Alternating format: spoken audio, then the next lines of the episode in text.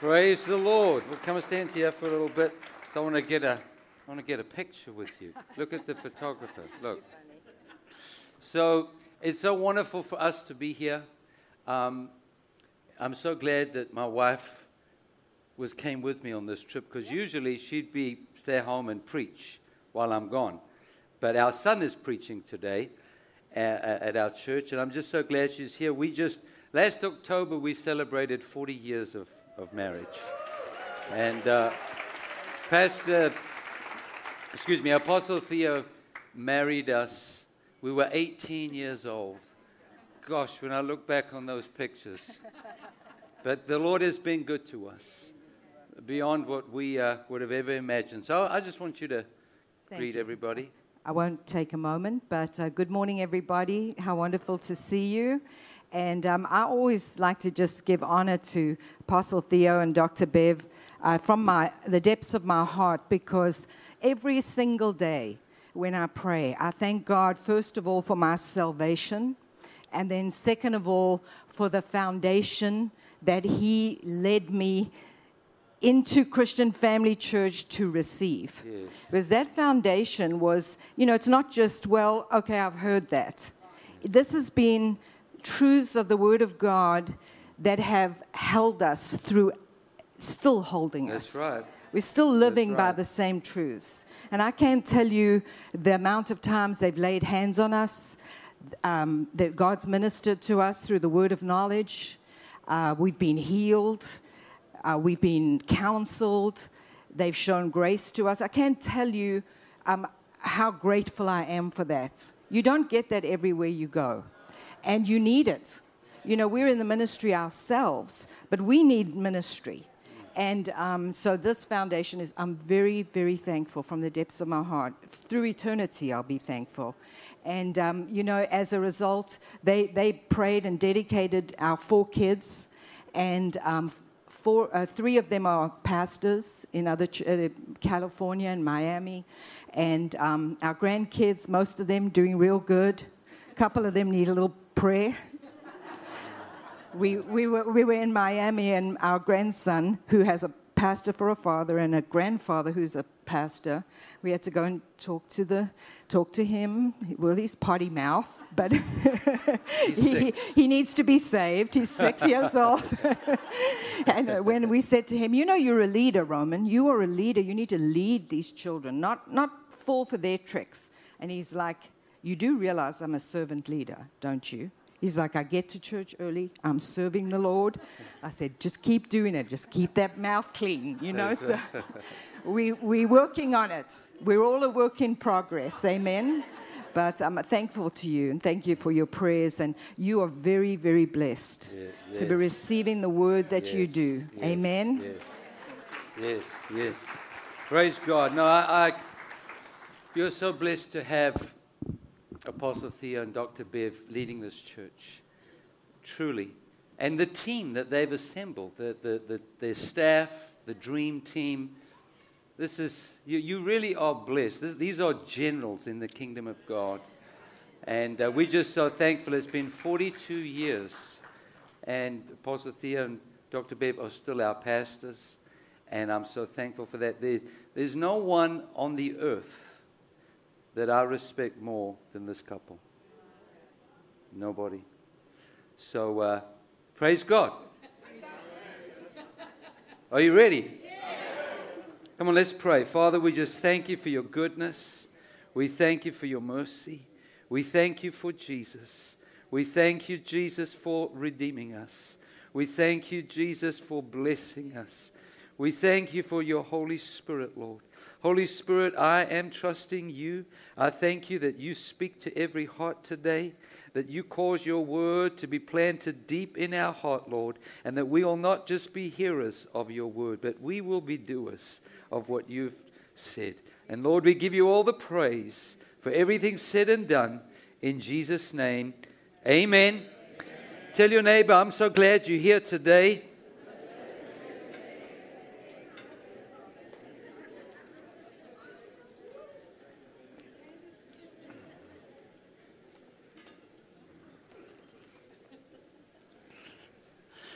I want to speak to you this morning from Hebrews chapter 2, verse 1. And the title of what I, I, I want to speak about is called Don't Drift. Tell your neighbor, don't drift. In Hebrews 2, verse 1, it says, Therefore, we must pay much closer attention to the things, to what we have heard, lest we drift from it. And the Passion Bible says, so that we do not drift off course. Now, I know the theme for Christian Family Church San Antonio this year is advance. Right.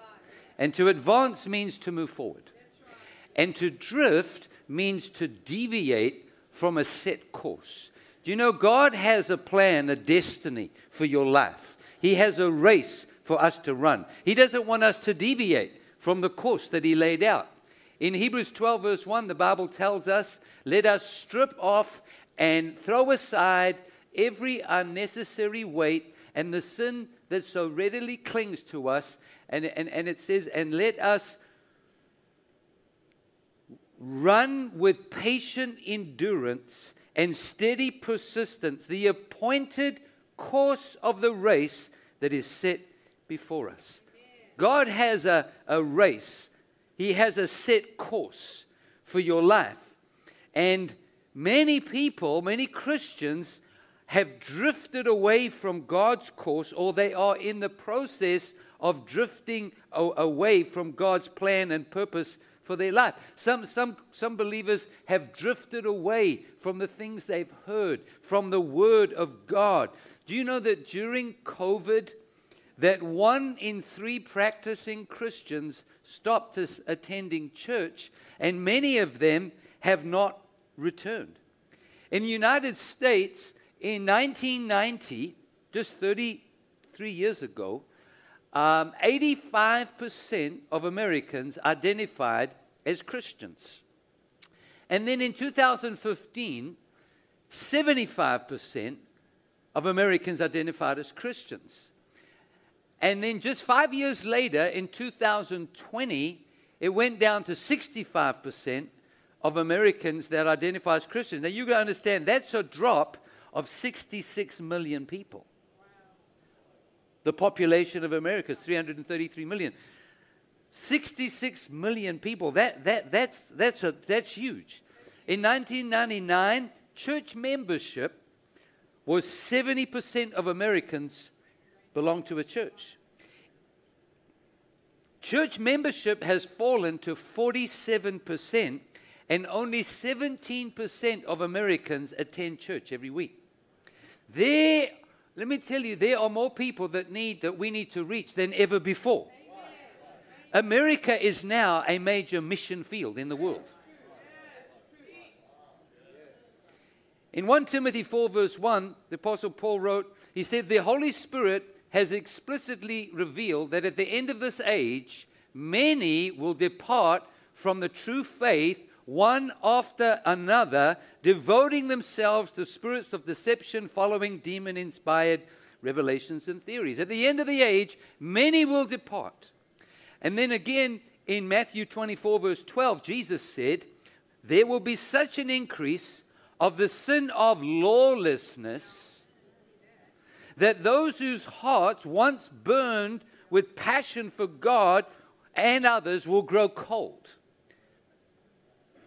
In 2 Thessalonians 2, verse 1, it says, Now, brethren, concerning the coming, of our, uh, the coming of our Lord Jesus Christ and our gathering together to him, we ask that you not be soon shaken in mind or troubled either by spirit or by word or by letter, as if from us, as though the day of Christ had come. Let no one deceive you by any means, for that day will not come unless the falling away comes first.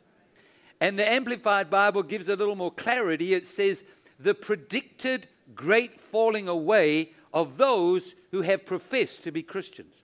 There's going to be many people who profess to be Christian at one time that fall away, many, one after another, before Jesus returns. Isn't that what it says? So uh, let me tell you, I want to see you in heaven.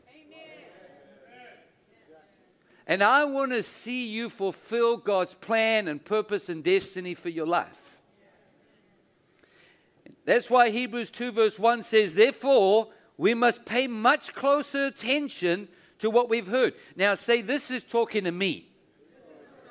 This is talking to, I take this for me. I must pay attention to what I've heard so that I don't drift away because it can happen to anybody. When you read the word therefore, it's always good to stop and think about what it's there for. Because you've got to go back to what was said before. In the previous chapter, in Hebrews uh, 1, it talks about how great Jesus is. He's greater than any prophet, he's greater than any angel. To which of the angels did he ever say, You are my son? It talks about how wonderful and amazing Jesus is in our salvation. But at this time, many people were leaving Christianity and they were going back to Judaism. Because let me tell you, at this time, it cost you something to be a Christian. There was a price to pay to be a Christian. They suffered real persecution. I'm not talking about someone talking bad about you on Facebook. I'm being persecuted, Pastor Steve. I'm talking about whipped, beaten, thrown in jail, and killed. That's what they faced. So in Hebrews, people were leaving the church and in the last couple of years, we've seen people leaving the church. It's nothing new. In fact, in 1 John 2, verse 19, it says these people left our churches, but they, were ne- they never really belonged with us. Otherwise, they would have stayed with us. When they left, it proved that they didn't belong with us. Let me tell you, it's hard. One of the hardest things for me as a pastor is to see people leave. But let me tell you right now, when someone leaves, you got to just keep on moving with what God's given. You got to keep on advancing. Amen. You think God is up in heaven freaking out? Oh gosh, am I still God? When people left Jesus, Jesus, he just kept on moving. In Matthew 7, verse 13, Jesus said, Heaven can be entered only through the narrow gate. The highway to hell is broad, and its gate is wide enough for all the multitudes who choose its easy way. It's easy to go to hell. Takes no effort to go to hell. But let me tell you, heaven is a narrow path. That's what Jesus said. And he said, The gateway to life is small and the road is narrow, and only a few find it. Aren't you glad that you found the path to eternal life? I'm so glad, man. When I was 15 years old, my friends and I used to sing, I'm on a highway to hell. Walk down the street, I'm on a highway to hell. Thought we were going to have a big party in hell. Then I found out what hell is like. I definitely don't want to go there. There's no party there. A few verses later, in Matthew 7, verse 21, Jesus said, Not everyone who calls out to me, Lord, Lord, will enter the kingdom of heaven. Only those who actually do the will of my Father in heaven. On judgment day, many will say to me, Lord, Lord, we prophesied in your name, we cast out demons in your name, we performed miracles in your name. But I will reply, I never knew you. Get away from me, you who break God's laws. Can you handle that? I'm leaving tonight, so that's okay. I don't mind if you get mad with me. I love you so much to preach the truth to you. The scripture says that I'm called to always be ready in season, out of season, to preach the gospel and to reprove, to rebuke, and to exhort. When you hear the word of God, it should exhort you, correct you, sometimes rebuke you. If you only ever hear messages that are encouraging you, you're not hearing really the word of God. Because the word of God will challenge you and encourage you. So the writer in Hebrews says, therefore, we must pay much closer attention to what we've heard, lest we drift from it. And I believe the Lord is saying to us in this hour, I need you to be paying much closer attention to the things that you've heard, lest you drift from this great salvation. I want to pay attention to what I've heard. Things I heard 42 years ago. I still need to hear those things today, lest I drift. Amen. The word drift means a continuous, slow movement from one place to another or to be carried slowly by a current of water. Now, you know, I've done some scuba diving in Florida, and we have some real strong currents. And so when you go out scuba diving, you go out on a boat, and they will uh, they'll put down the anchor, and then they'll put markers in the water because when you're scuba diving, you can't even see the boat. So you've got to have the markers so you don't drift away because scuba divers have drowned because they, they, they, they drifted too far from the boat. So you've got to keep checking those markers. I keep checking them, make sure I don't get too far away so that I don't drift too far away. And let me tell you, we've got to keep checking our markers because it's easy to drift with the current, and the world that we live in has currents. And Satan is called the God of this world. And the Bible says the whole world is under his control. In 1 John 5, verse 19, we know we are children of God and that all the rest of the world is under Satan's power and control. So that, you know, as Christians, really, we are swimming upstream. We're going in another direction. We like the salmon. We're going upstream, and the world's all going downstream. And all you got to do to drift and flow with the current of the world is just do nothing, and you'll just float along with the current of this world. But some of us think, well, Pastor Steve, I'm never going to drift away. I mean, I'm not out there, you know, doing drugs or sleeping around. Let me tell you, all you have to do to drift is nothing. You don't have to do something bad or some bad sin. More often than not, Christians end up drifting not because of the things they do, but because of the things they stop doing. And I believe the Lord is saying to us today check your markers. It is astonishing to me how many Christians drifted during COVID and churches closed down. I mean, never happened in history. It never ever happened where the church closed for 12 months. There were churches closed. 12, some of them had no option. Uh, I understand. We never closed one Sunday. People were telling me, you should close. They're going to arrest you. Come on, I'd love that. I would love that. I'd get to church and there'd be newspaper reporters waiting. New York Times, Wall Street Journal, CBS News, some French newspaper, Canadian newspaper. They all got the same question Why are you still open? There are only seven churches in Palm Beach County that stayed open. They want to know why you stay open. I said, Well, just go up half a mile. You'll find Home Depot. It is packed out with people, parking lots packed out with people. Right next door to that is Walmart. They're open.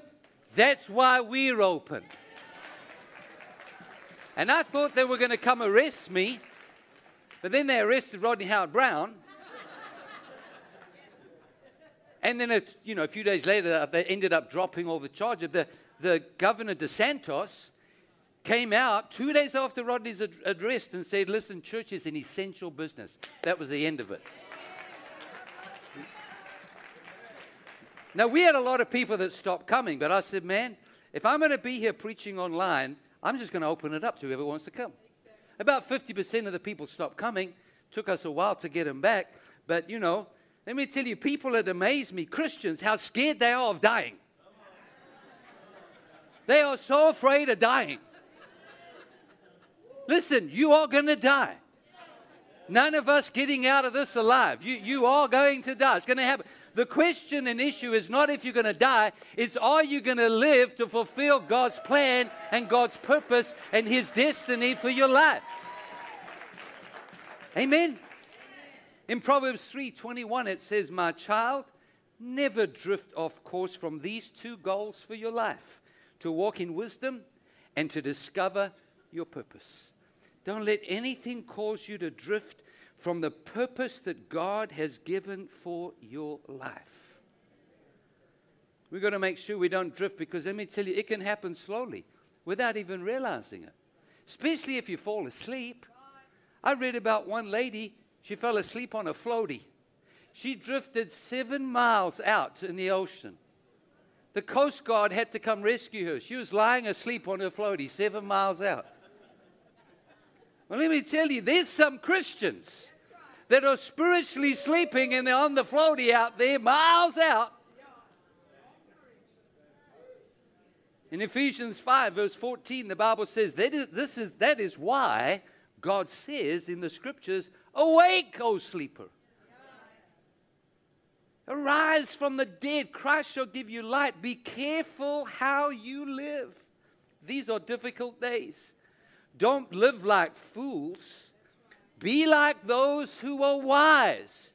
Tell your neighbor, be wise. Make the most of every opportunity you have for doing good. The Passion Bible says, take full advantage of every day as you spend your life for His purposes.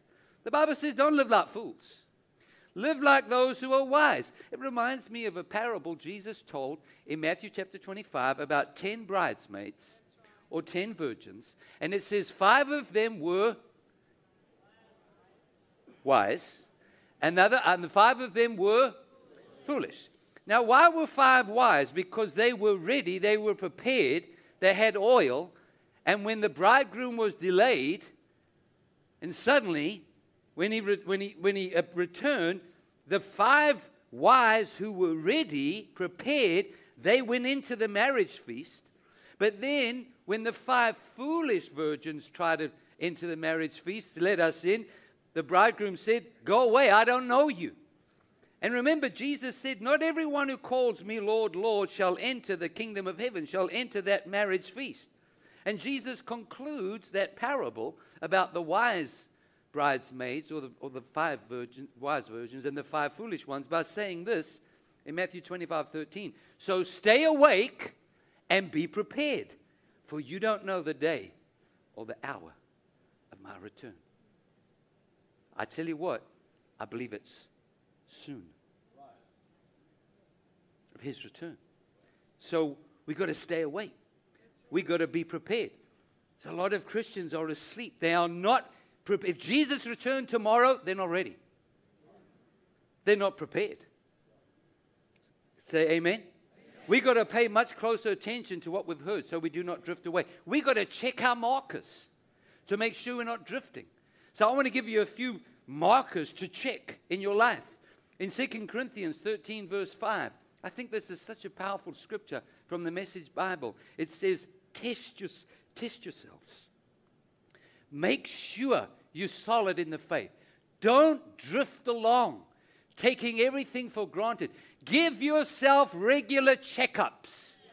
Today, we're giving ourselves a checkup. We're examining our heart and giving ourselves a checkup. It goes on, it says, You need firsthand evidence, not mere hearsay that Jesus Christ is in you.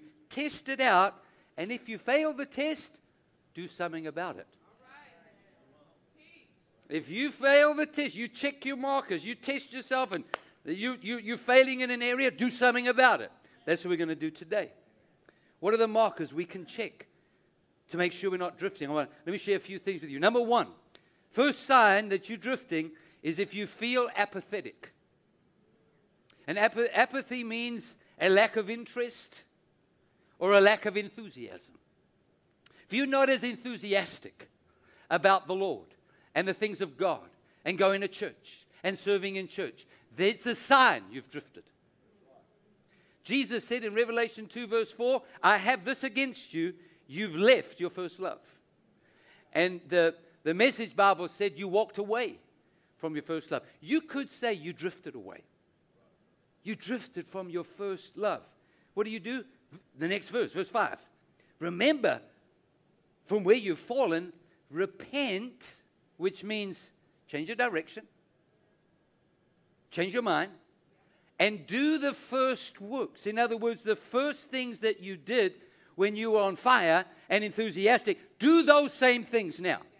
And you know what? I really believe that is such a big secret with Apostle Theo and Dr. Bev because they keep on doing the things that they always did. They don't drift, keep on praying, keep on studying the Bible, keep on standing in faith, keep on doing those same things.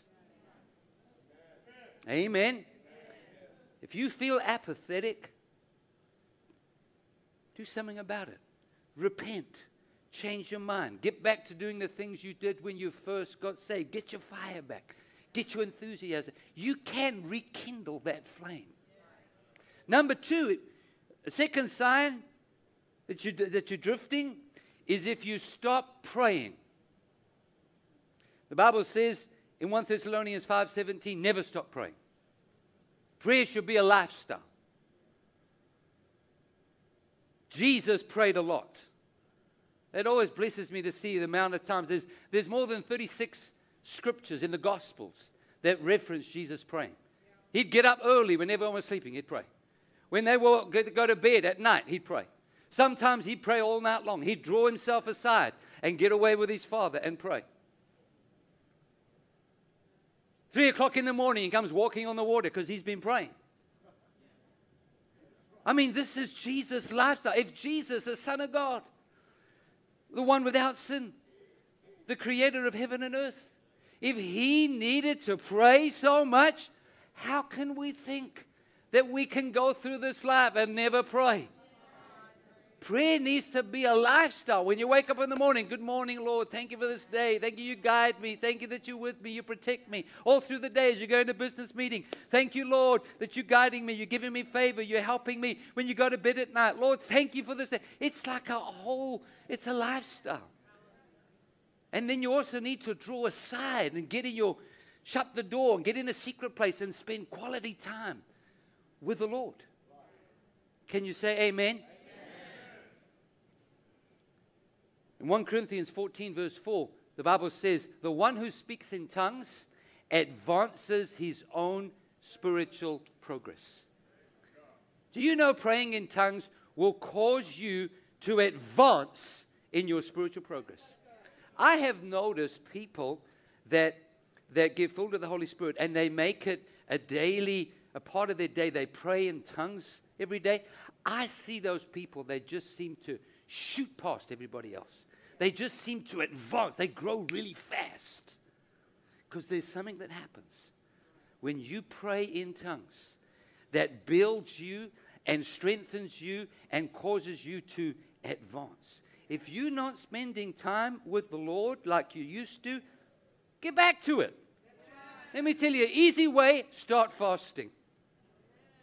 Just stop eating and start praying. In a week, you'll be right back to where you were.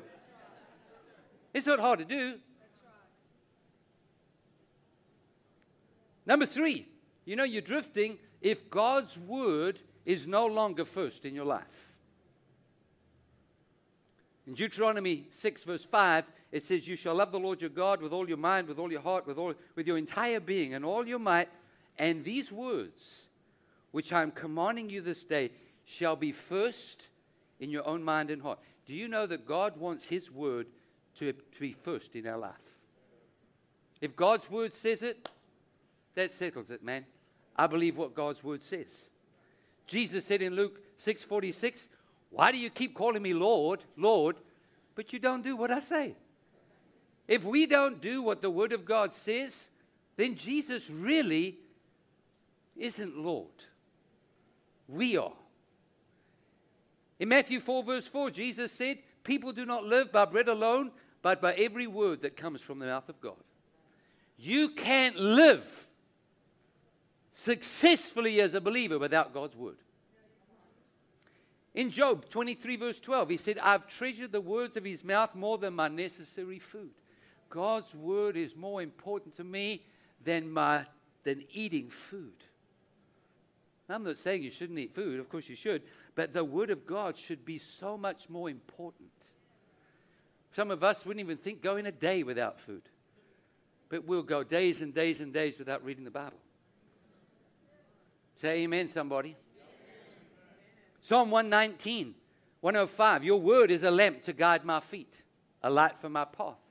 The Passion Bible says, Your word guides my choices and my decisions. Do you know that our choices and decisions should be guided by God's word? Right? Psalm 103, verse 20. Bless the Lord, all his messengers of power, for you are his mighty heroes who listen intently to the voice of his word and do it. Do you know who God says is his hero? Those who listen to his word and do what it says. God says, You, my hero.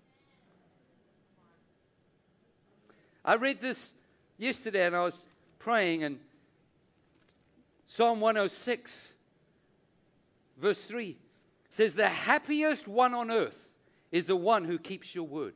Do you know that living your life by the word of God will make you happy? It will bring happiness to you. Happy is the one who listens and does his word. The word of God is what feeds your spirit. It helps you make the right choices and decisions. It reveals God's will for your life. You'll never really know God without knowing his word. But some Christians, they look more to self help books than they do to the word of God. Now, there's nothing wrong with uh, self help books, but it doesn't even compare to the Word of God. Amen. Number four, you know that you may be drifting if you don't attend church every Sunday. And all those sitting in church shouted out, Hebrews 10, verse 25 says, This is not the time to pull away and neglect meeting together as some have formed the habit of doing. In fact, we should come together even more frequently, eager to encourage and urge each other onward as we anticipate that day dawning. That means Jesus' return. Now, remember, during the time that that was written, Christians were being thrown in prison, beaten up, and even killed for gathering in the name and preaching in the name of Jesus. Yet, apparently, there was something so significant and important about gathering for church that the writer to the Hebrews said, This is not the time to pull away. In other words, it is worth risking your life. Now, none of us risked our lives, even though you drove on the 1604 under construction. I felt like I was taking a little risk. Gosh.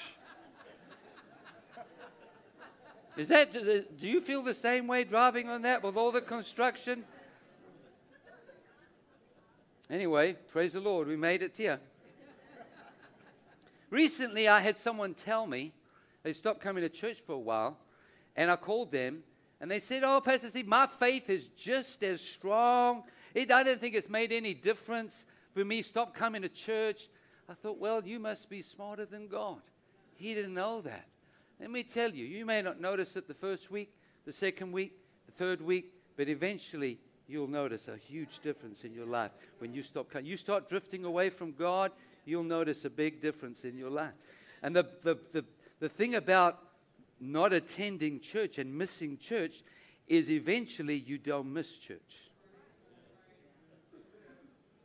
Number five, you know that you may be drifting when you stop reaching lost people and you don't really have a passion or you don't really care about lost people going to hell, then you know you're drifting.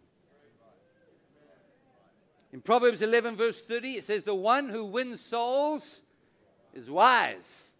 So, what's the one who doesn't?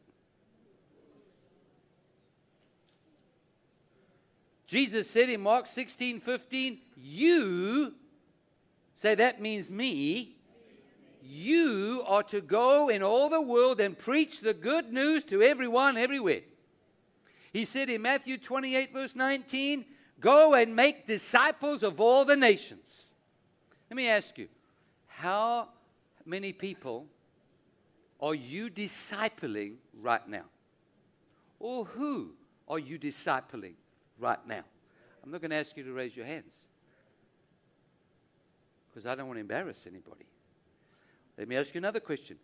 Who have you ever discipled in your life? Because the sad reality is that most Christians have never discipled anyone, and every one of us is called to do it. It's not that hard. When Pastor, Apostle Theo got saved at 23 years old, I think he led 75 of his friends to the Lord and started discipling them. He'd just invite them over to his house, and he'd play a, a, a, a Kenneth Hagin cassette or reel to reel tape, and they'd just sit and listen. His brother Henry told me that when Apostle Theo first got saved, he was so on fire that he came over to visit you and you put on a Jimmy Swaggart LP. It was a preaching LP and made him listen to the whole thing. He didn't want to listen. And then Henry said, Well, I, I, got to go. And, and, and Apostle Theo said, No, no, no, you've got to listen to side two. and he turned it over and he made him listen and he got saved that day and his life changed that day and he's been in ministry for years and years and years let me tell you it's not hard to disciple someone god will help you. All you got to do is share what you've learned. You don't have to know everything. You just got to be willing to open your mouth and share what god shared with you. We all should be making disciples. Amen. Somebody say this year say this year i'm making disciples. This year, I'm going to disciple somebody. The Apostle Paul in 2 Corinthians 5:18, he said, God has given us this task of reconciling people to him. Say, God's given me the task. Really, it's a privilege of reconciling people. In 1 Corinthians 9:22, the Apostle Paul, he said, I've become all things to all men, that I, by, that I might by all means, at all costs, and in any and every way save some by winning them to faith in Jesus. Now, I can't save them all, but I'm going to do everything I can to save as many as I can. Amen. Acts 20, verse 22. The Apostle Paul, he said, My life is worth nothing unless I use it for finishing the work assigned me by the Lord Jesus, the work of telling others the good news about the wonderful grace of God. Paul said, If I don't use my life to tell people about the wonderful grace of God, my life is worth nothing. He considered his life as worthless unless he was doing what God called us to do to share this wonderful gospel. Amen. Amen. Imagine you never had Jesus in your life. I can't even imagine living without the Lord. And there are millions and millions of people all around this country that are living without Jesus. And they need him. Can you say amen? amen? Listen to this Proverbs 24, verse 11. It says, Go and rescue the perishing, be their savior. Why would you stand back and watch them stagger to their death? Why would you say, It's none of my business? The one who knows you completely and judges your every motive is also the keeper of your souls. And not just yours, he sees through your excuses and He holds you responsible for failing to help those whose lives are threatened. Let me tell you, we all make excuses of why we didn't reach out to that one and why we didn't. Our excuses are not going to hold up when we stand before the Lord. The Bible says we are to go and rescue. People around us are perishing. And God's called us to reach them. When is the last time you told someone about Jesus? When is the last time you told someone about how good God's been to you? What the Lord's done in your life? When's the last time you shared your testimony? Your testimony is real easy. The Bible says, always be ready to explain the hope that is within you. Your testimony is real easy. Your testimony is what was your life like before you received Jesus? How did you receive Jesus? And what's your life like now? That's your testimony. And nobody can argue with your testimony. Nobody can argue with your story. They can't say that, that's not true. They may try and argue the gospel, but they can't argue with your story. When's the last time you just invited someone to come to church?